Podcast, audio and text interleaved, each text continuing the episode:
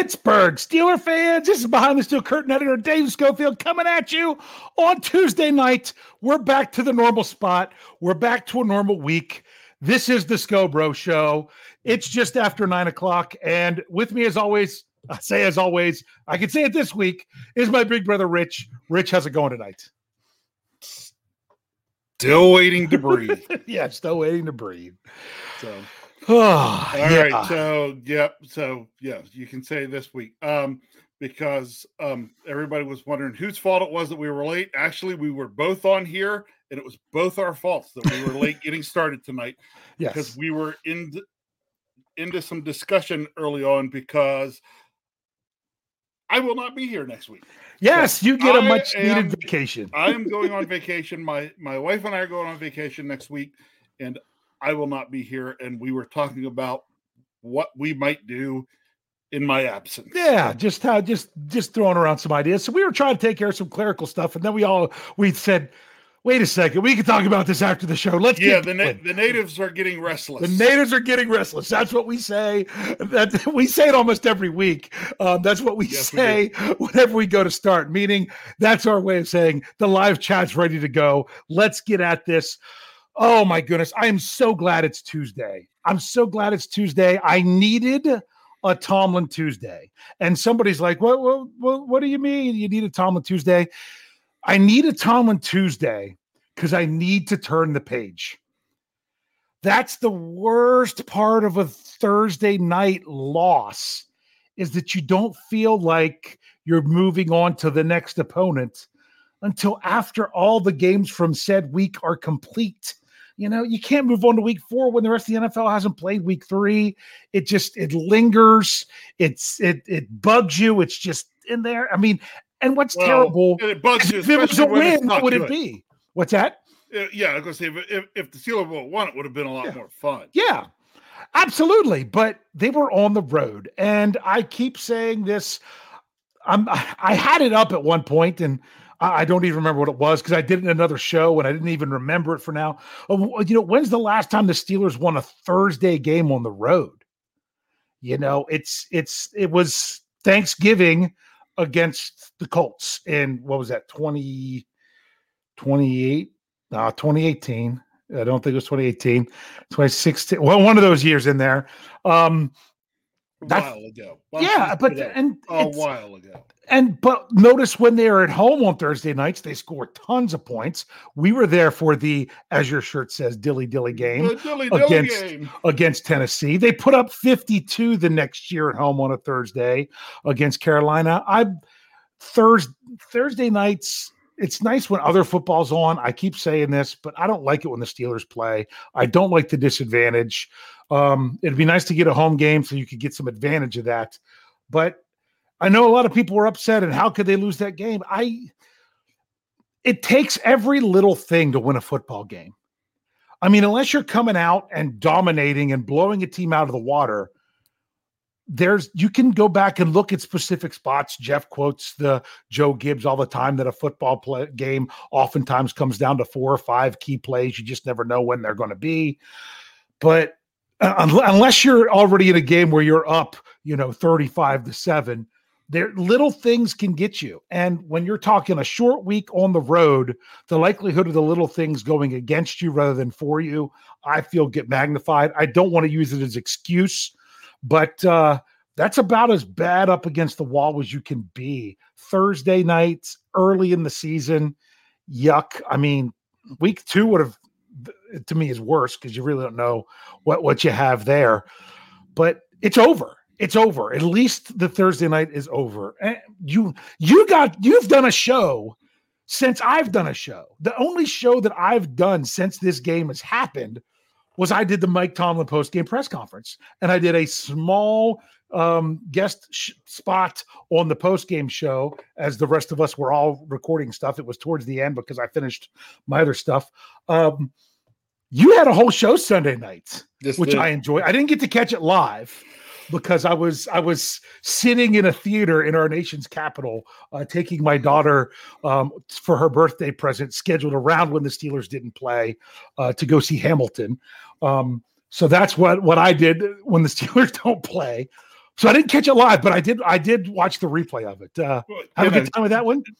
Jeffrey Benedict and I each, we decided to take one for the team and go ahead and take that Sunday night show. And it was actually, you know what, for Jeffrey and I, it was kind of fun because he and I talked a couple minutes before we started the show, and it seemed like everybody in the live chat, their mood and everything about that game was the same as ours was on Sunday night. I think we were all in there in misery together Sunday night. Because I'm telling you, it carries over. It happened Thursday, but Sunday night you still felt the same way. That's what was so frustrating. All right, we can get into that more. Let's go ahead and hit some of these news items. Some of it's coming up in the live chat anyway. Mike Tomlin spoke today. I already talked about how grateful I was. We got on sidetracked about, Thursday night football sucks.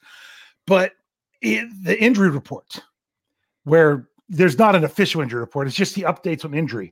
Big one that came out of nowhere. No one saw this coming until Mike Tomlin mentioned it in the press conference, and that is Minkah Fitzpatrick is in the concussion protocol.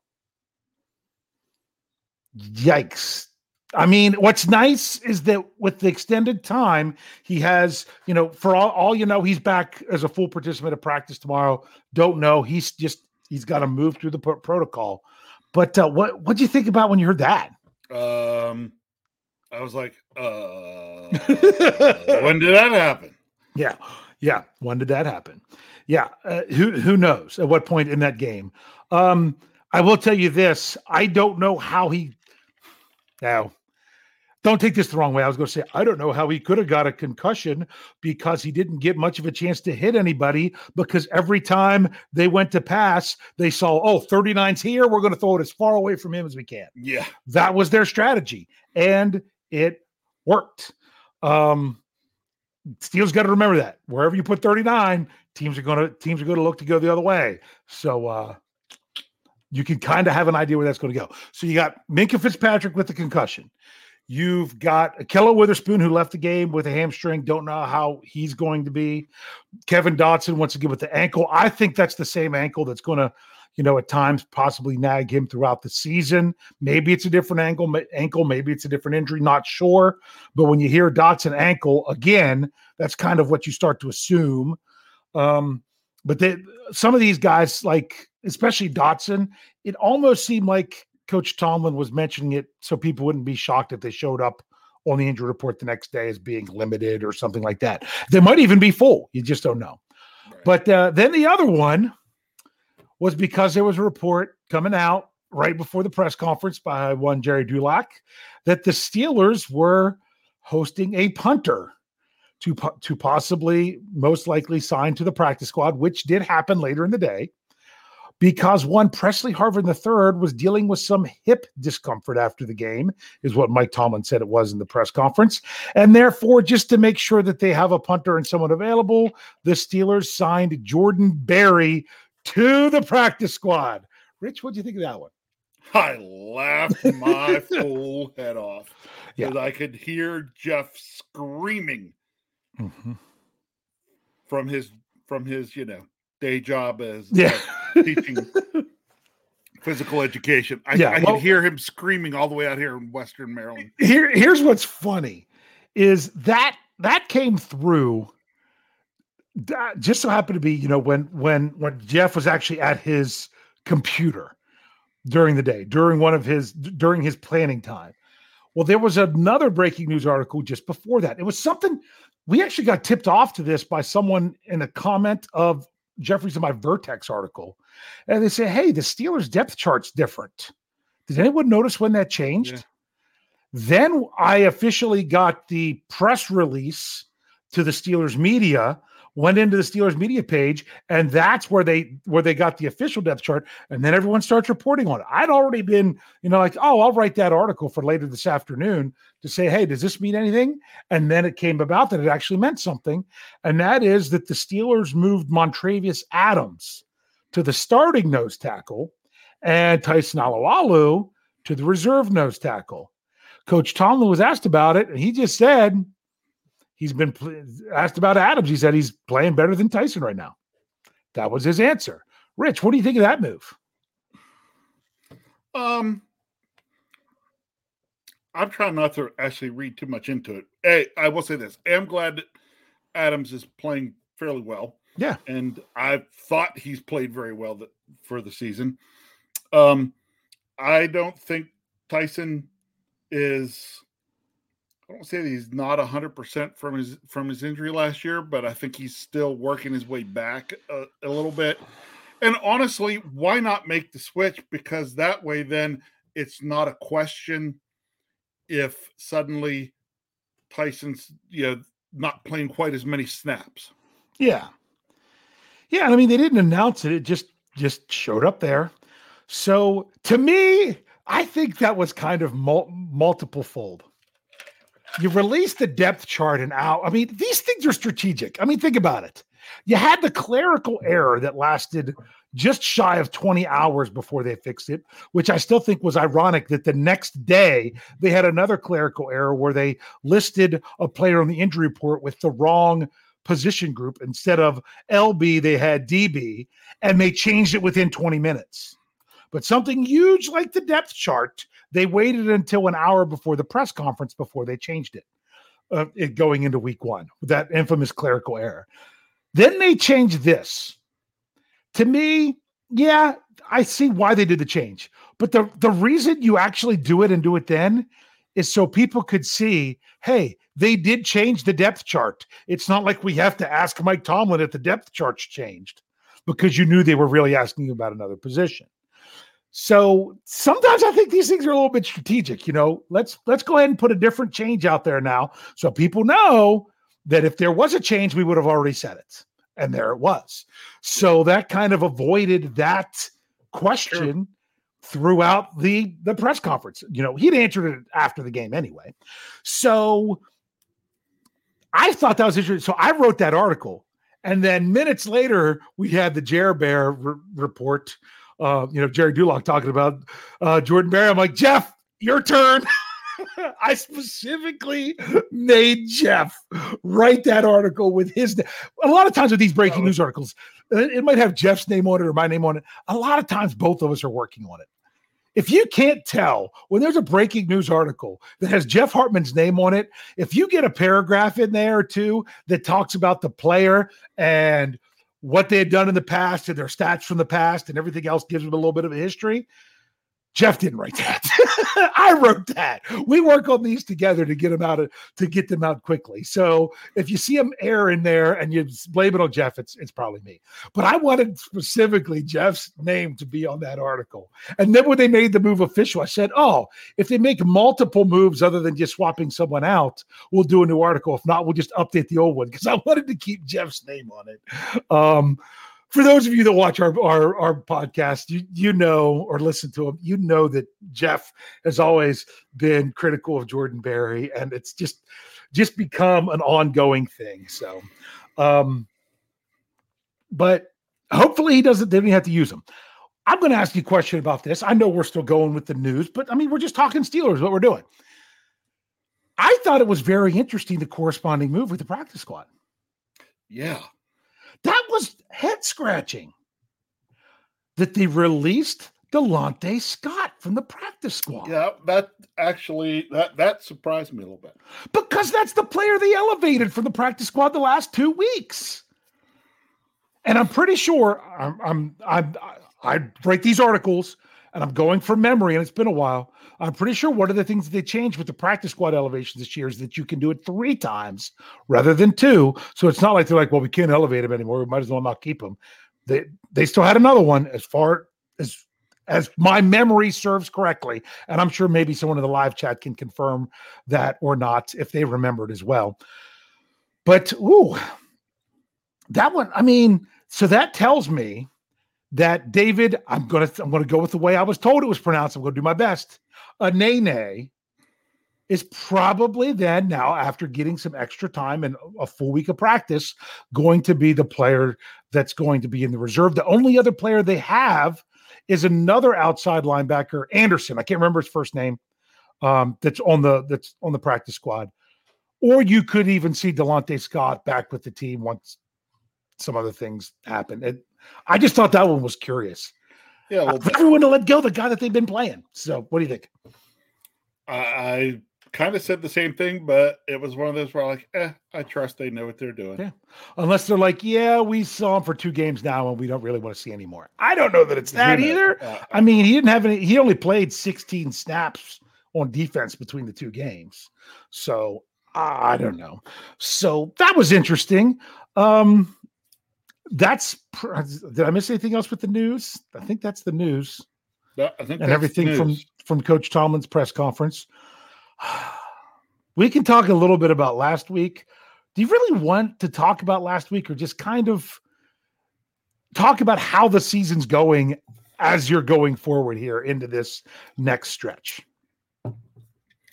I'd like to bring up something in one of the lovely articles that I read on BehindTheSteelCurtain.com, your one-stop shop for all things Pittsburgh Steelers. Mm-hmm.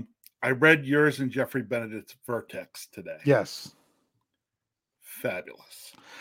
I'll be honest. I had to add my notes in there because there was a couple things that I saw that Jeffrey didn't talk about. And I don't know if you noticed that I threw in some comments there. I did, but here is what Jeffrey brought something up in that article that I actually noticed week 1 and was wondering if I was seeing it correctly or if it was just me. Mm-hmm. But what happened that the things Jeffrey brought up from the game in film showed me that it wasn't just me, that that he was seeing what I was. And it was the part where he was talking about Mitchell Trubisky having issues getting the ball to guys in their open window at the correct time. Yes. I had noticed that in week 1. I want to say that it was on a throw to Claypool. I noticed, I was like, hey, Claypool was open, had a chance to catch the ball and run. But by the time Trubisky got him the ball, there was a guy right there and got a hand on it, knocked it away. I remember in week 2 a play now, because there's been a whole other game, I can't remember the same. It was a throw to Diontae Johnson. Oh, it was the one that was it intercepted or almost intercepted against the Patriots. And I'm like, he was open 2 steps before the ball got there. Where he threw it was where he was no longer open. So that was kind of something I noticed on one play the week before, but I know what you mean.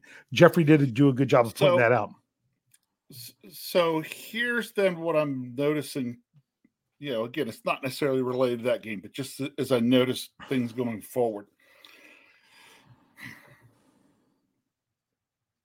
It's I don't know. It's interesting through the years, guys I've watched here and there, but here of late, I can think of things for the Steelers. All right, you know, back in 2019 when Ben goes down, and then we have the infamous, we have the stuff going with Mason, and next thing you know, we've got Devlin Duck Hodges in playing quarterback for the Steelers, right?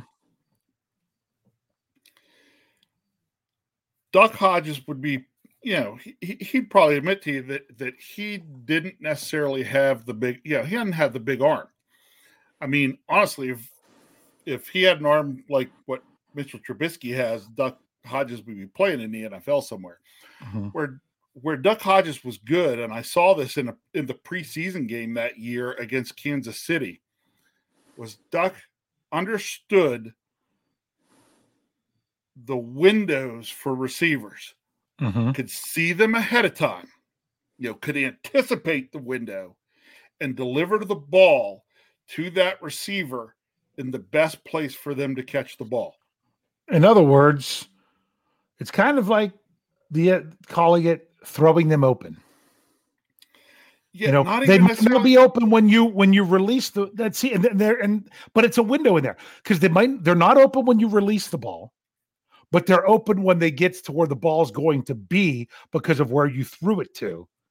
Correct. And it's not that you see them open and you throw it when they're open, and by the time the ball gets there, they're not open. Correct. Is that what you're saying? Okay. Yes. Okay. That is something that I thought had. That's actually what he brings to playing quarterback. His ability to understand the routes that the receivers are running, see the defense, and based on the defense, recognize where that window is going to be and make sure the ball is in that window at the same time as the receiver. Yes. Okay. Mitchell Trubisky does not have that gift. Mitchell Trubisky wants to see a receiver open before he throws the ball. But what he doesn't understand is if he throws the ball when the guy is open, by the time the ball gets there, the guy's not open anymore.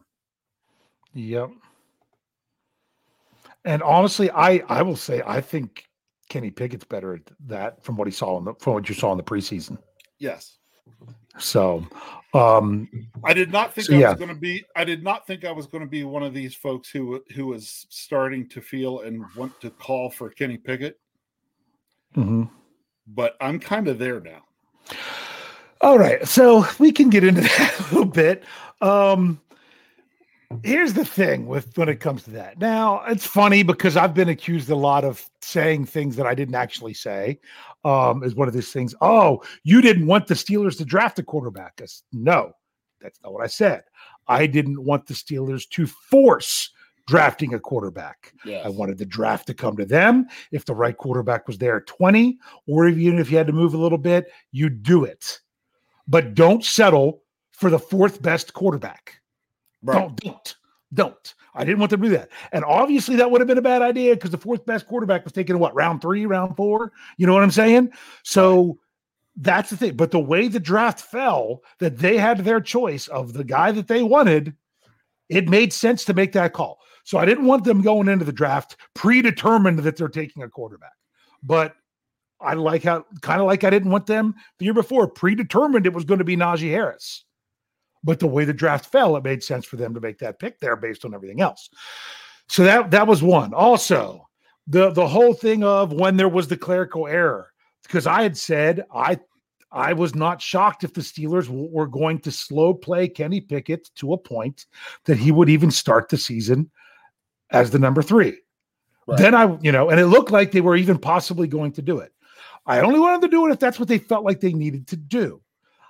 I'd have been fine if they decided Kenny Pickett was number 1, but I also understood what they were doing if they were going to do it as number 3. And a lot of this is because we claim to think that we know more than what the Steelers know that are there all the time. Let me remind you of something about Kenny Pickett. Just remember this, Steelers fans. I'm not trying to poo-poo on your parade. I'm just trying to bring back a little bit dose of reality. Yep.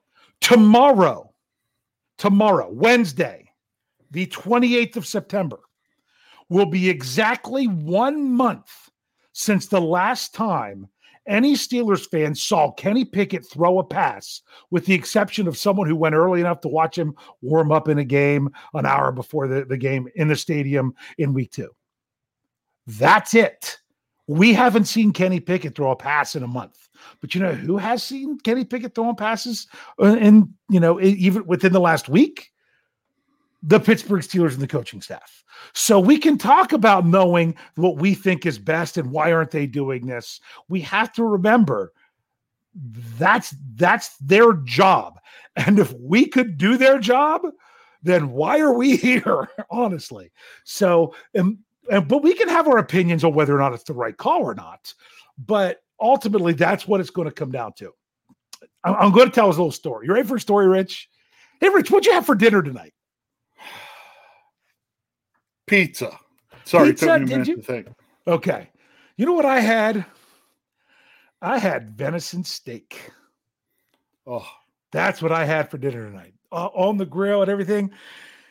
Here's the thing with steak. I'm just going to say, we'll just say steak in general. Here's the thing with steak. You could take your steak. There's a bunch of different ways you could cook it, everything. You could take that steak and you can throw it right on the grill right away if that's what you want to do. But there's something else you can do with that steak. You know what I do with my steak today? I did not throw it on the grill right away. You threw it on the ground and stomped on it some to tenderize it. No, I made a very nice marinade. I marinated that steak for quite some time. Now, you can choose not to marinate your steak and throw it right on the grill right away, or you could choose to marinate your steak. But once you make the choice to marinate your steak, you know what you don't do?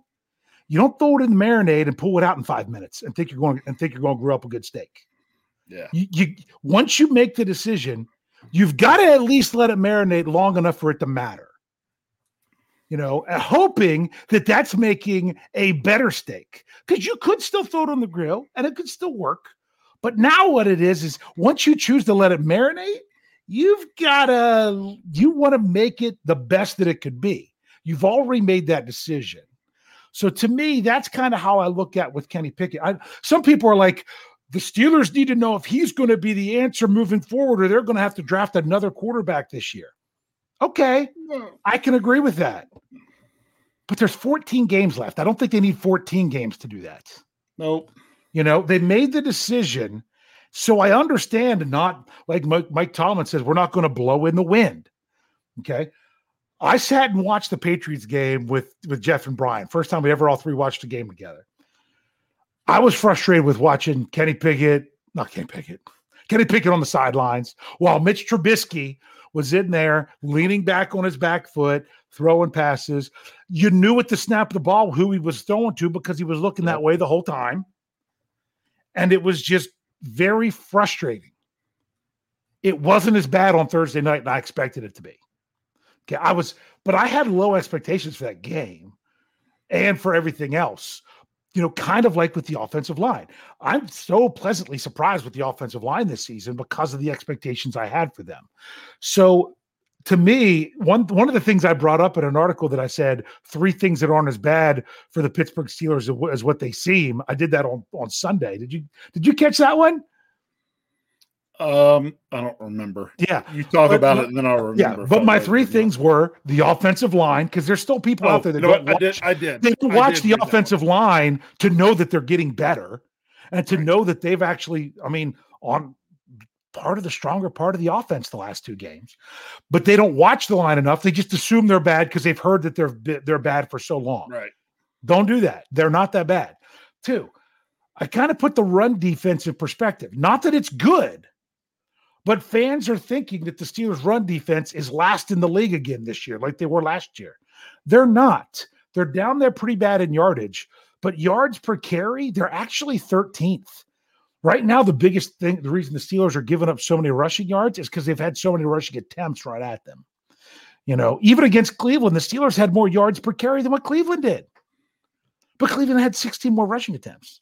And then the third thing is I'm like, Mitchell Trubisky's not as bad as what a lot of the fans are making him out to be. I'm not saying he's good, but he's also not so bad. If it wasn't Kenny Pickett, if the Steelers did not go quarterback in the first round, there would be a whole different perspective about Mitch Trubisky right now. Oh, he's got to get his feet under him. This whole offense needs to get going, blah, blah, blah. The worst thing that happened is you take that first round quarterback and now everyone wants it now. They want it now. They want it now. They want it now. So I don't think the Steelers are going to do it that soon unless things come out this week and they are bad. And they are really, really bad. Because last Thursday, it wasn't good enough to win. But it wasn't as bad as it was the week before, in my opinion. Yes. Okay. And actually, the first half, I was just like, wow, what's this team? Where'd they come from? Yeah. And then we got to the second half. Yeah. And honestly, the little things, the last question to Mike Tomlin today in the press conference, I know we got a super chat, I'm going to get to it. The last question to Mike Tomlin in the press conference today was about Coach Tomlin. So, were you aware that a player could be downfield on a shovel pass? And he's like, evidently they can. You know, they're like, a lot of people were saying, by the letter of the law, that was the call. But they don't. Some people are confusing the pro rules versus the college rules. The college rules, you can be downfield as long as the pass is behind the line of scrimmage. Sorry that Chooks came off the line so fast. If he would have already been engaged with a blocker and been where he would have been fine, but he was still on his way to get him. I don't know if he was too slow or too fast. You know what I'm saying? And he was a yard and a half to 2 yards downfield. You're really only allowed one. They don't normally call that. I will say this. Did you watch the Monday night game last night?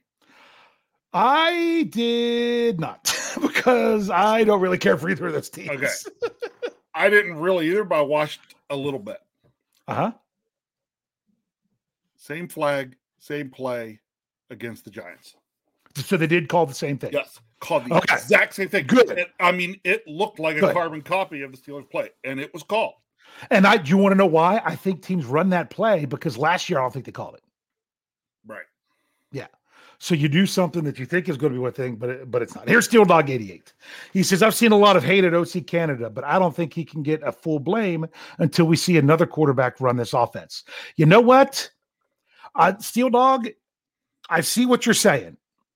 But do you realize you could take this $5 screenshot, take it off the screen, jump in our DeLorean, go back in time to last season, probably about two-thirds of the way through, and paste it right on our show? Yeah. Because that's exactly what people said when it came to Matt Canada with Ben Roethlisberger in his offense. So the Steelers chose to bring in Mitch Trubisky. So to say that he can't run Canada's offense is different. I like what Jeffrey said in your Q&A, and that was that the offense that the Steelers want to run is with Matt Canada's stuff is well suited for Mitch Trubisky. But because of everything else, because of, you know, I don't know that they had the confidence in the line because of stuff with the receivers, the way things are working, the way Trubisky's playing, they're actually running a version of Matt Canada's offense that would actually be better suited for Kenny Pickett. Yes. So the question is, do you want to keep running the offense that you're running now and put the quarterback there that's better suited to run it, or are you wanting your offense to improve to get to do the things that you're wanting to do with the quarterback that could actually do those things better? That was his opinion. I'm saying it makes sense. I'm not saying it's 100%. I don't have the data for that to say if he's 100% correct, but I wish I had the what Yin's talking about sound bites. I do the, I can't verify if that's true, but it sure does sound right. Little thing that they say. So what's your thoughts there of that super chat there, Rich?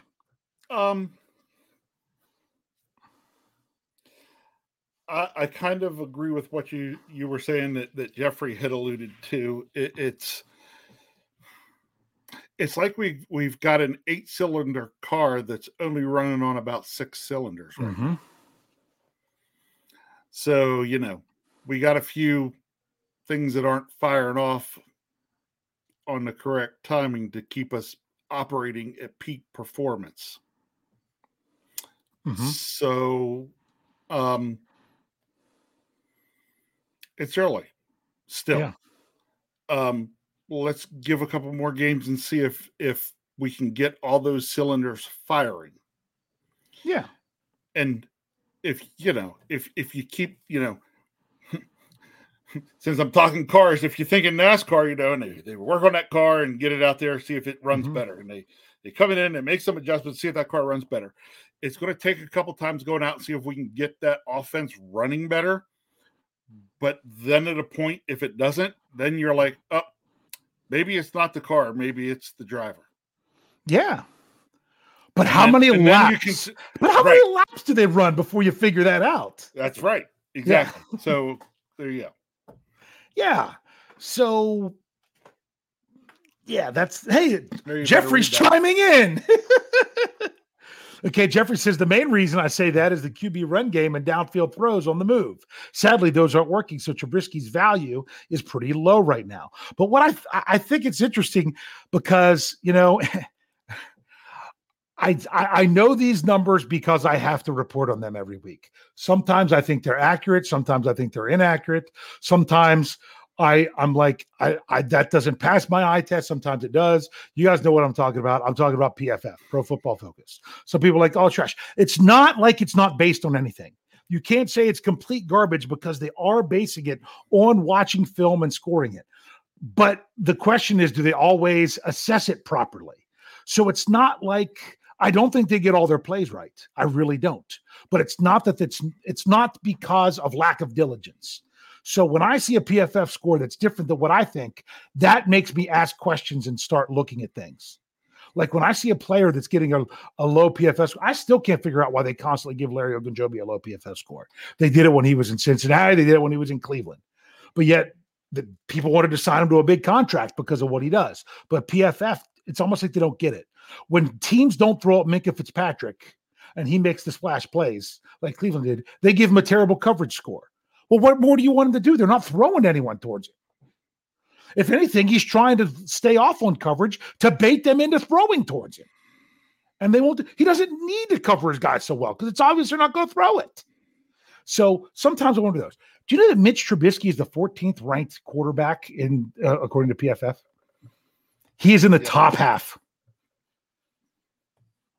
You know, so part of me is like, are we blinded with our black and gold goggles? I have to go back and look at it and see. And that's why I'm saying it's not that he's good. What's that? Or is there some really bad quarterback play in the NFL right now? That's the other question. That's another good question. But I mean, that's, you know, and people just like, oh, they're PFF, I don't listen to that. PFF is a joke. You can say it all you want, but it's not like they're taking numbers out of nowhere and throwing them up there. They are actually looking at film and evaluating players play by play by play. They have a whole big, I don't know how to say it. They employ a lot of people to do these things. So they still, and it's not one person grading the whole thing and all that. So it's not like it's based on anything, even though they still don't get it right, because you're basically trying to give an objective result for something that's subjective. That's ultimately what they're trying to do, but it doesn't mean they're always right. It doesn't mean they're always wrong. So sometimes we look at it when we like what they say, we say, oh, yay. But when we don't, it's like, oh, they can't do anything. So that's one of the things. I mean, let's see, for example, Mason Cole's the fourth best center in the NFL right now, according to them. And Chukwuma Okorafor is the sixth best tackle. But Chooks has been playing well. People hear about Chooks because he jumped on that guy and got called for downfield. Other than that, you know, that's what you hear about him, but he's been playing well. But my thing is, so I have to ask myself, is Mitch Trubisky not as bad as what Steelers Nation is making him out to be? And then I also ask myself, is Kenny Pickett just built up so much in our mind? Like, I make jokes about this in the Slack channel. I said, they got to wait for Pickett to play a game when it's raining so he can show everyone how he walks on water, because that's what the Steelers Nation is doing with him right now. And I don't want it to be that either.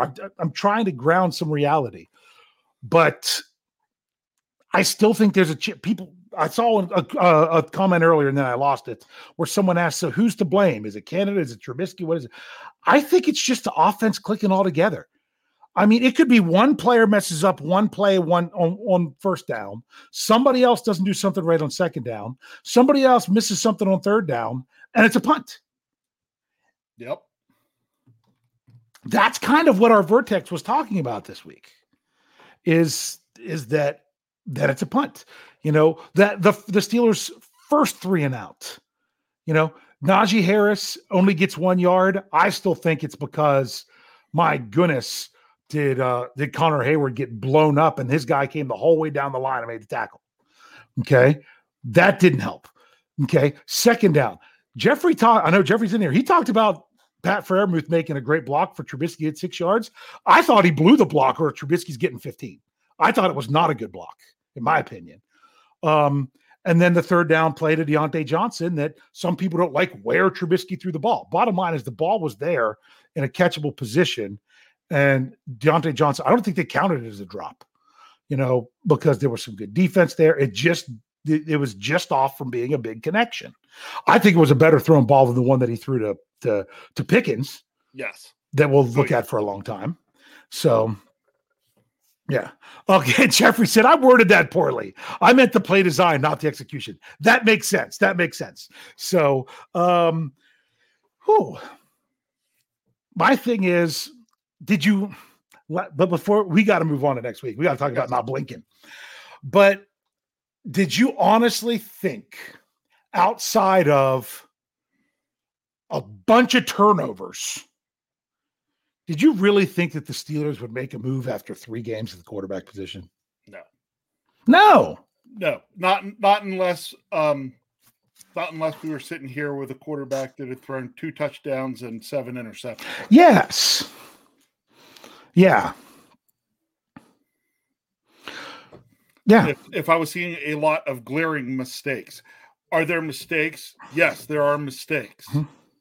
But they're not those big, glaring, in-your-face types of things going on. No, I didn't think they make a change. Oh, if the change happens now, it's where I felt it would probably happen all along. Yeah. And that was they will probably reevaluate up towards their bye week and think, do we want to make a change now? And see what the answer is there. Yeah. If the answer is no, then the only other time you're going to do it is with probably just a couple of games to go. Yeah. And also, some people would say this. I don't think people are like, you don't want to get Pickett killed behind that offensive line until they show they could block. I don't think that's really the Steelers' mentality. But maybe if you look at the offense as a whole, if you decided you weren't going to start Kenny Pickett to start the year, you're like, well, this offense needs to grow a lot. Do you want it to grow with Pickett, or do you want it to grow and then Kenny Pickett can come in to a more established offense? You've got to make a choice. They made one. It seems like that's what they're doing. Back to my steak analogy. That's like saying, oh, I'm ready to eat. It's marinated enough, but I didn't turn on the grill. I didn't fire up the charcoal. You still got to have everything else ready. So at this point, do you want the offense kind of still being a little bit in disarray? Does changing the quarterback fix the other problems of the offense? It might make them better, but it's still kind of early. It's almost like you want more data before they do it. If they came out and said, we're changing to Kenny Pickett right now, you know what I would have said? All right. You saw a problem and you fixed it. They say they're coming out and not changing Kenny Pickett right now. You know what I say?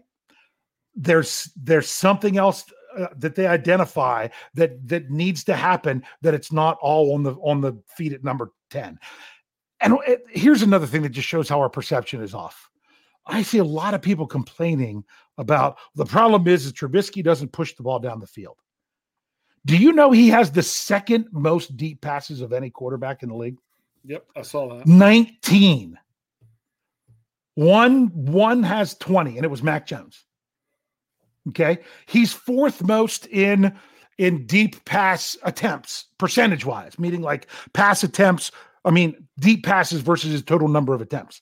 The problem is they're not connecting on them. The problem is the completion, they're only like 31%, which is like 24th or something. So that's the problem. So it's not like they're not throwing it deep. They're just not throwing it deep well. So to say they don't push it down enough, then maybe that's people not watching the rest of the NFL that realizes that other teams aren't pushing it downfield. That's not something that you always do right away from the beginning. You take your shots when you can. Just a lot of different things that sometimes you just need more of a whole perspective. But it's what's going on. When the Steelers feel the time is right, they will do it. It's not going to be because that's what people were chanting at Acrisure Stadium. Right. So yeah. There was something else I was going to bring up, but I don't remember. So I'll think of it eventually. Rich, don't blink, because shockingly, this might be the Steelers' most important game of the first half of their season. Yeah, it could be. Yeah. I look at it as this is a game the Steelers have to win. They have to win this Sunday. Yeah. I like that you say they have to win. I don't like the term must win. Must win to me is a game that if you don't win this, you are out of contention. But this is one they got to have. I'm not even thinking about it for contention reasons. Yeah. I'm thinking about it for the mental state of the team. They have to win this game. Yeah. Here's the reminder. The Pittsburgh Steelers going into the season, they didn't have a line at first because of the whole Deshaun Watson thing, but then that ended up coming out later eventually. In their first 8 games, This game coming up was the only one they were favored to win. Underdogs, all the rest. All of them. Underdogs week 1, 2, 3, 5, 6, 7, and 8.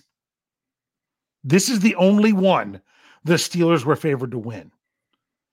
If you don't get that one, then you have to steal an extra one that you weren't supposed to win. They've already stole one. But what sucks is they had the opportunity to steal 3, and they only got 1. Yeah. So that's what's frustrating. They weren't supposed to, the Steelers are supposed to be 0-3 right now, according to the people that set these lines. And man, sometimes it's crazy how good they are at these lines, because we keep getting some pushes with some of our staff picks because they're like, they set a point total and boom, it hits it exactly. So there wasn't a lot of expectations of this team coming in. And then you don't have the defensive player of the year. That they're not, the Steelers are not in a good spot right now. Look, is there going to be things when that you're missing when you don't have the reigning defensive player of the year? Yes. Yeah. But I'm not even saying great. I'm just saying good. You might even just be able to say decent teams figure out how to win some games without that person. Yeah, and I mean, some people are going to say, oh, well, what happens? You know, you should be better than if you lose one person that it affects your defense so much. That's what being the defensive player of the year means. It's basically the defensive MVP because they don't give MVP to defensive players.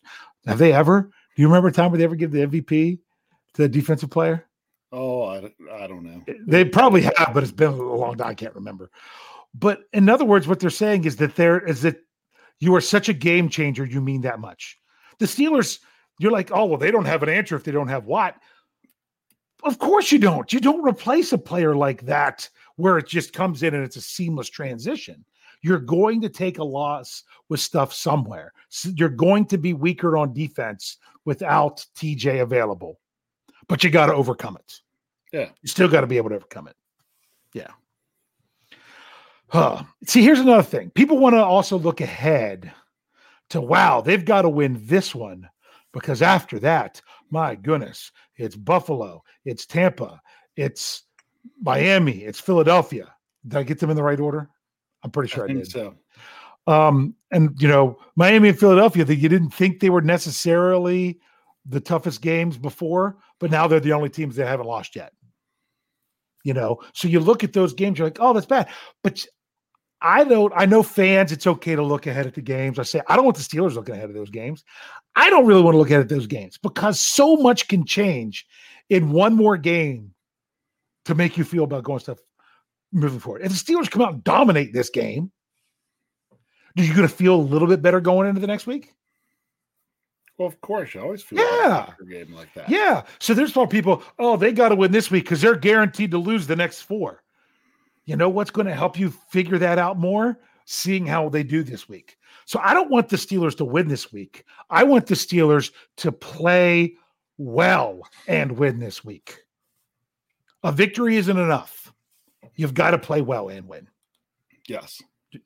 Don't blink. Don't blink. If you're going to blink, cut your eyelids off.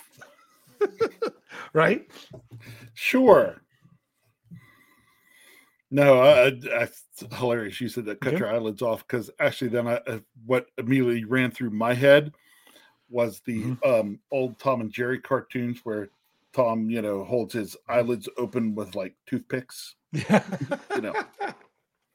Oh, I thought you were going to tell the story growing up where you were trying to get me when we were trying to learn to barefoot ski and you were trying to get me to jump out of my skis because we couldn't get it to work another way. And I face planted in the water. And when you drove the boat up to me, my eyelids flipped up. Yeah, that was pretty funny. I forgot about that until you just said it, but now I'm remembering. Oh man, I mean, you had the boat gunned because you had to be going so fast to barefoot, and I just face planted. Yeah. Oh, it was brutal. Hey, I'm going to bring this up. I've answered a question like this before, okay? And Wes says, Dave, let me ask you a question. If it was today, I get that it's not. Do you think we could beat Buffalo and Tampa, etc.? Today, no, you don't feel that way because you're basing it off of. I mean. You're not basing it off of week one. They've played two games since then. You're probably not even based off week two. You based it off the last game that they played. So therefore, if the Steelers come out, let's say they win that game, 35-7, the next game. I mean, regardless of who they were playing, wouldn't you then feel better going into it? Because look, Tampa Bay hasn't been able to score points this year, but their defense is really good. So that's what you kind of Buffalo. Steelers fans were upset that the Steelers offense is only scoring 17 points. Buffalo only scored 17 points on their offense. They screwed up field goals at the end of both games. Well, not field goals. They weren't quite, they were close to field goal range. They screwed up spiking the ball the end of both halves. The end of the first half, they messed it up because they fumbled the snap, so he couldn't spike it, so he had to throw it out to a receiver, and then they didn't have enough time. And then the other one, they didn't have enough time to spike it, couldn't get lined up and stuff. I mean, that just goes to show that anything could happen. So, but I know what your point is, Wes, but then I'm going to give you my standard answer. You're going to get it. What's my standard answer, Rich? Standard is the standard? Oh, no. But we don't play them right now. Yeah, we don't play them. The Steelers get another game before they have to play Buffalo. Because if they had to play Buffalo this week, you're like, ugh. But Buffalo might be feeling the same way. But I like that there's another game before they have to play those teams. So I feel differently after each game. Yeah. And it's not. That's just a good question, Wes. That's exactly right. No, but it's not just. It's not just the Steelers that we're looking at before that game with Buffalo mm-hmm. either. Like, we didn't want to see this weekend. What do the Steelers do? Mm-hmm. Do they come out and play well? What does Buffalo look like? Yeah. Do they come out and continue to have some issues? If so, how does that make you feel? Yeah. I want to clarify something because Wes, I didn't know if he answered this. He said I didn't hear anyone use the word guarantee. That wasn't on the show. That wasn't on this show. I was in the live. I haven't been able to see all the live chat. I saw too many people. Like I say, I try to keep my Twitter nice and tight. Everyone's getting a little tight. Sorry. No, but see, you comments that, people that you say that, and I go, they've guaranteed it. Yeah, and I go toit. Oh, toit like a toiger, and your toit pants. No, toit. Oh, sorry. Oh, I'm sorry. I don't speak freaky deaky Dutch. I was quoting the same thing. Oh, even his toit pants. Yeah. So yeah, that was on that. I hope I didn't come off the wrong way. That wasn't here in our live chat where I've seen people guaranteeing that. I have seen other people guaranteeing that those are going to be losses. And it's like, wait until they play another game. Don't worry about how you're going to beat the Bills. First, you got to worry about how you're going to beat the Jets. Let's worry about how you're going to beat the Jets. Don't blink.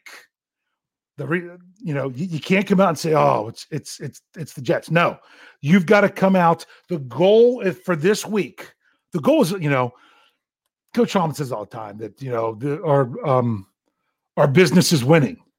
The goal was to win. The goal this week is not just to win; it's not to allow it. The goal is to play consistent, error-free football as much as you can for 60 minutes. Build on things that you're doing right. Eliminate things that bring you down. And play the best game you can play while getting the win. I don't want a sloppy win this week. This is a week where if you get a win, you need to play well moving forward to have something to roll off of. There's wins that you can build on, and wins that you're like, yeah, I want to see a win this week that they can build on, where they come out and play efficient and effective. Now they got to do it. and complimentary. I think I mentioned that with Jeff the other night. Complimentary football. We need the offense to do some things, even if they don't score sometimes, the offense has to sustain some drives to give the defense a break. The defense also needs to then at times get off the field on third down and long early in drives to give the offense better field position. Complementary football. Yeah. Complementary, complete, collective. There you go. Individually and collectively, come out there and take care of business. Anything else you want to say before we get to scores? No, let's get to some scores. All right, Rich. Okay, we'll do it to the live chat in just a moment. Rich, are you ready for your score for this Sunday? Steelers taking on the Jets, 1 p.m. Acrisure Stadium. What do you got? Okay, so I was finally able. I've gotten someone who has got my Jets tickets for this weekend. Mm-hmm. Someone I know. It's someone I know very well. And because of this person right now is the men's basketball coach at the college I work at. Oh, okay. At the community college. So we're in the Maryland JUCO. His theme right now for the team he's put together, and he has put together a heck of a team right now, is going to be offense. Mm-hmm. Going to see some more offense from the Steelers this week with Coach Matt in attendance. He is going to bring that, boost of offense that the Steelers need. The defense plays solid, and the Steelers win the game 31-17. So you give them the 31 points. So there you go. I like that one. For those of you that put up a score already, it doesn't count. Got to do it again. I have to bring it up in the live chat first. I'm not giving timeouts anymore or anything for that, but I'm not bringing up the ones that already happened. It's got to be up there. And see, other people already saying, oh, too soon. You guys were too soon. Yeah. Okay. George Teston. First one in, Steelers, 27-20. Remember, if you don't say Steelers, we're assuming you mean Steelers, okay? Thomas Riley, 34-10. Okay, Bingo Winchester. He has Jets, 24-13. Okay, Steel Dog 88's got 26-21 Steelers. Christopher 11's got 10-24 Steelers. Okay, Brian Brown has 28-27 Steelers. Oh, that game's gonna don't Brian, you're killing me. That game would that would kill me. Even with the win, if it's that, I'm just yeah. But I at least I could do a post game show. There we go. State of the Steelers, 27-17 Steelers. Steelers Pittsburgh, 12-9 Steelers. I love that, Wes. Wes was calling him out in the live chat too soon. Steeler Chick 46, 17-14 Steelers, still going with the low scoring. I could see this going a number of ways. We didn't even talk really about the Jets themselves. Is it going to be Count Flacula? Is it going to be Zach Wilson? To me right now, it's the nameless gray faces. This is about the Steelers doing what they need to do. Yep. So Wes says something about he's got a feeling 23-17 Pittsburgh. Great 103, 24-17. Claude Bishop, 24-21. BF Bud, 34-17. Outside Steelers fans, good guys, 28, Jets, 24. I like that one. Just the added comment he had there. Robert Lucky, 23-10. Richard Adamson, 24-18. Kathy Ford, 35-7 blowout. Kathy, I got something I got to say to you after we're done these scores. I'll make sure I get it here at the end. Pedro has 9-6. That's similar to the score I had for Thursday. That didn't happen. John Walter has Steelers 17-13. John Desmond Clark has 17-10. Myrna, Jane, and Bert. I think I said that right. Is it Myrna? Okay. Yeah. They're in here all the time, and I always screw up this name. Myrna. I mean, they'll hit me up one time and tell me when I'm right or wrong. 24-12 Steelers. Okay. John Funker says 27-24. Mr. Woodside has 23-20. Whoop, I just had my whole screen go away for a second. I'm back. Reginald Rivers says 24-17. Jerry Chapman, 2-0 in overtime. Frosty the Bear says 23-17. That one, they are. I had your score. Alan Richter said, I like it because he says the Pittsburgh Steelers 24-17. Sherry Richards 30-19. John Williams, love the work that you did on Star Wars. It was classic music. 21-17. I'm sure you've heard that your whole life. Bart Mackey says 21-14. Tyler W. 26-24. That's another one's gonna make me nervous. 26-24. Jets.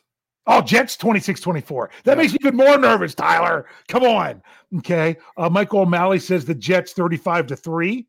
You know, some people are really on the Steelers are terrible bandwagon, and I'm not saying that it's not without cause. They've got to win games. Jay Hanna says 26-21. I don't know what that is. Okay. Never says 7-6. That's the same thing. Oh, they kept having autocorrect. Boz hits 4. That's what they were doing. Okay. So Faustino Flores says it's been 17 for the offense, so it's going to go 23-21 since that's been the number. 24-17 is from Eddie Powers.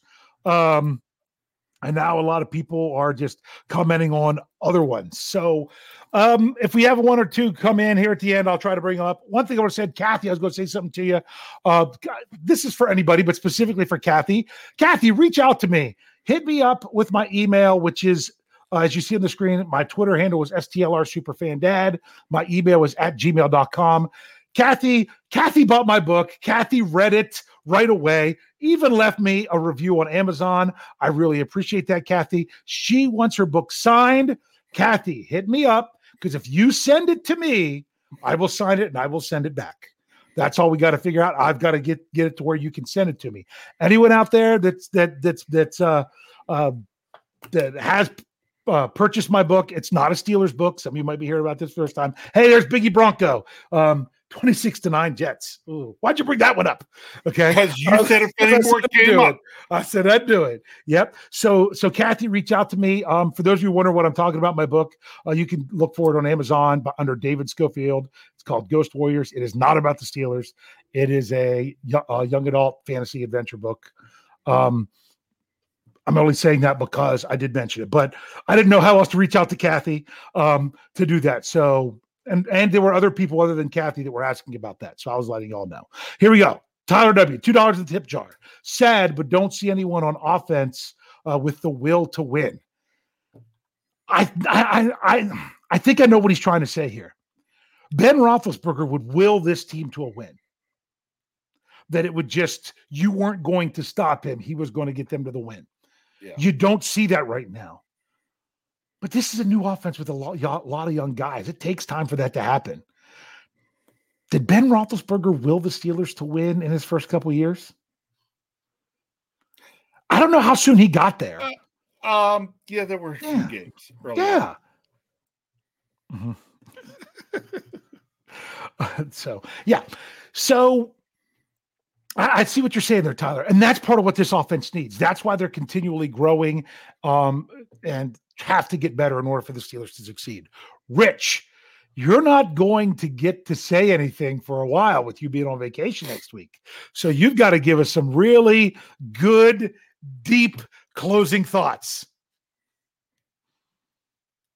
I'm glad football's going to be back on Sunday and not Thursday where it doesn't belong. Yep. 1 o'clock kickoff on Sundays where God intended. I hate Thursday football just in general. Yeah. I know you say you're a fan. I'm not a huge fan, but that's over with for the Steelers now, so I feel much better. Yeah. I'm still trying to figure out what, where, how I'm going to deal with the game on Sunday. I thought maybe if the weather was going to be good down in the Outer Banks where I'm going to be, that I'd maybe be out fishing and have my portable speaker and listen to the game on satellite radio. Looks like it's going to be crappy weather, so I may be looking for a place to go watch the game live. Hey, as Pittsburgh Dad said, hey, that Carolina team, you can't have Myrtle Beach or the Outer Banks. We Steelers Nation claimed that years ago, so there's got to be a place to watch Steelers game down there. I'll ask you if I felt like traveling. I'd go up to the Hampton Roads area because they do a watch party there every week. They have a different Typically it's a bar and restaurant, you know, and they kind of rotate around to different places that host them every week. But I don't know that I'm going to run the hour and a half or so back up the Hampton Roads. But I am looking forward to the game this week. As I said, this is a game the Steelers have to win. I'm like, you know, I don't want to call it a must. It's not a must. It's the Steelers need this win. And, you know, I'm going to be, no matter where I'm at on Sunday, I'm going to be sitting there with my Steeler gear on, and I'm going to be doing my best to will this team to a victory. Can't wait.